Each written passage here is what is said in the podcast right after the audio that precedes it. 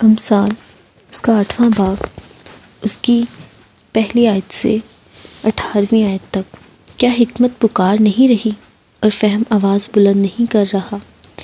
वो राह के किनारे की ऊँची जगहों की चोटियों पर, जहाँ सड़कें मिलती हैं, खड़ी होती है। फाटकों के पास, शहर के मदखल पर, यानी दरवाज़ों के मदखल पर, वो ज़ोर से पुकारती है, आए आदमियों मैं तुमको पुकारती हूँ और बनी आदम को आवाज़ देती हूँ। आए सादा दिलो, होशियारी सीखो और आए अहमको, दना दिल बनो। सुनो, क्योंकि मैं लतीफ़ बातें कहूँगी और मेरे लबों से रास्ते की बातें निकलेंगी।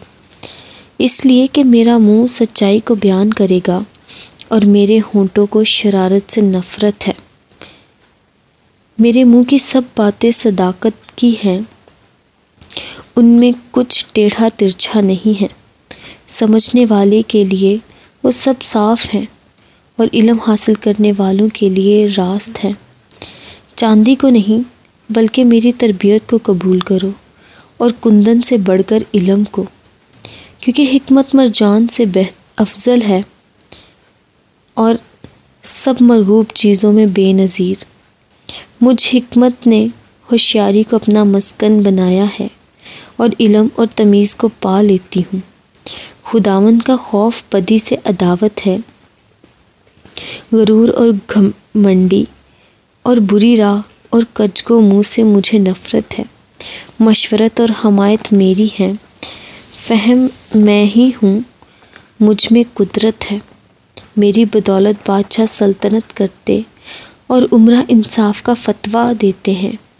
मेरी बदौलत हाकिम हुकूमत करते हैं और सरदार, यानी दुनिया के सब काजी भी, जो मुझसे मोहब्बत रखते हैं, मैं उनसे मोहब्बत रखती हूँ। और जो मुझे दिल से ढूंढते हैं, वो मुझे पा, वो मुझे पा लेंगे। दौलत और इज़्ज़त मेरे साथ हैं, बल्कि दायमी दौलत और सदाकत भी पाक कलाम के पढ़े और सुने जाने पर खुदावंद की बरकत हो। आमीन।